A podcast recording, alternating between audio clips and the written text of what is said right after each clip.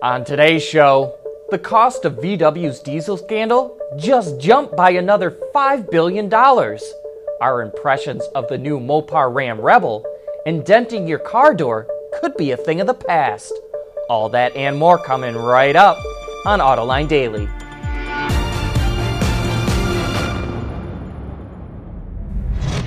This is Autoline Daily for June 28th of 2016. Last week it was reported that Volkswagen will pay around $10 billion to settle its diesel scandal in the US, but it's going to cost the company a lot more than that. Bloomberg reports that the fine will be around $15 billion instead. About 10 billion of that will go towards buying back vehicles and compensating owners up to 10 grand. Previously, it was reported owners would get up to $7,000, but in order to receive that money, owners must agree to give up their cars or have them retrofitted to meet emission standards. VW was hoping that 85% of owners would take them up on the offer, but it's now adjusting that estimate, which is a reason why the dollar figure has grown.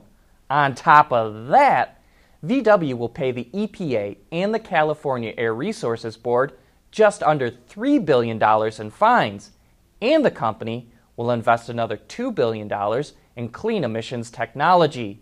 The company also faces fines from other states. It's due in court today to file its settlement. But this is just the tip of the iceberg.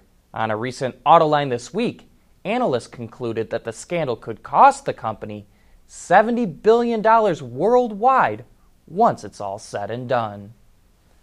Earlier this month, Nissan revealed it's developing a fuel cell capable of running on multiple fuels, including ethanol and natural gas. And to help make the technology a reality, the automaker just teamed up with UK based Ceres Power and Msolv. The system generates electricity through a solid oxide fuel cell developed by Ceres using stored bioethanol. Solid oxide refers to the cell's electrolyte material. One of the biggest advantages is that, unlike other systems, no additional CO2 is emitted when power is being generated. It also offers better long term stability and lower overall cost. One of the big roadblocks fuel cells must overcome is the lack of a refueling infrastructure, and this technology has the potential to solve that issue. Still to come, I'll look at the new Audi Q2 and technology that will prevent you from denting your doors. AutoLine Daily is brought to you by Bridgestone Tires, your journey, our passion. Dow Automotive Systems, advanced materials that deliver better results. And by Lear, a global leader in automotive seating and electrical systems. New products are what the car business is all about. That's what brings customers into the showrooms. So it's important to keep up with what's new in the market. And here's the latest from Audi which just introduced the all new Q2. The compact SUV is offered with three gasoline or three diesel engines, which range from 116 to 190 horsepower. The engines can be mated to a six speed manual or a seven speed dual clutch transmission, depending on the setup. It's available with a number of safety features, including traffic jam assist, which can autonomously drive a car at speeds up to 40 miles per hour and slow moving traffic. The new Q2 is available this fall in Europe with a starting price just below 23,000 euros, which is a little over 25 grand. It will be available in the US in the fourth quarter. You know, our cars are already able to detect objects and brake automatically.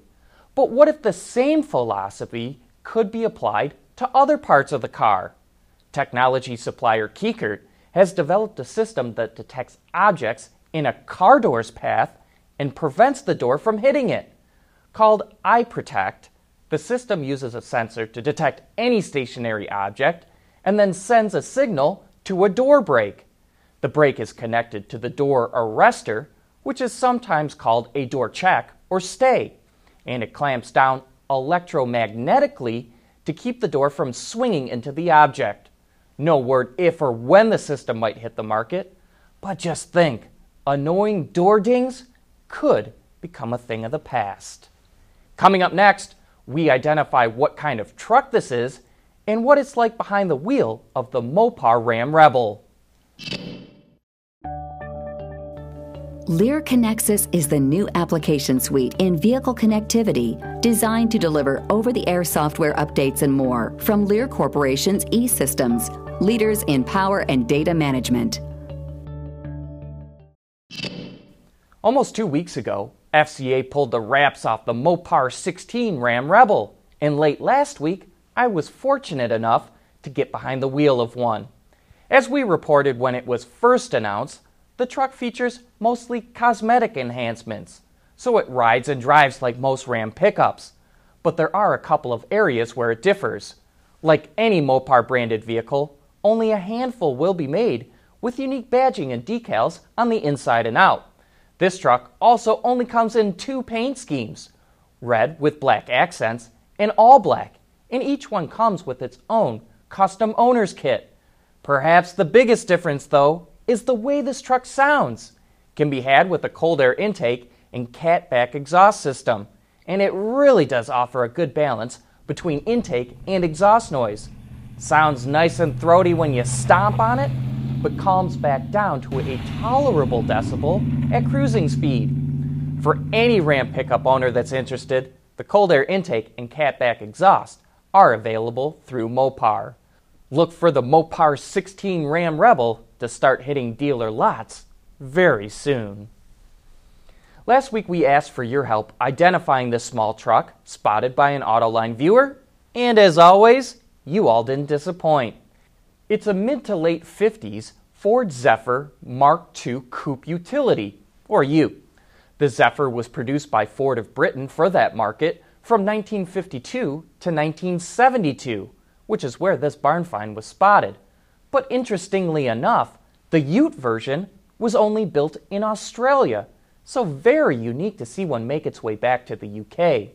Thanks to Chris Radcliffe for sending the picture in, and if you see anything interesting related to cars, please take a moment to take a picture and send it our way. That wraps up today's show. Thanks for watching. Please join us again tomorrow for the latest news in the automotive industry.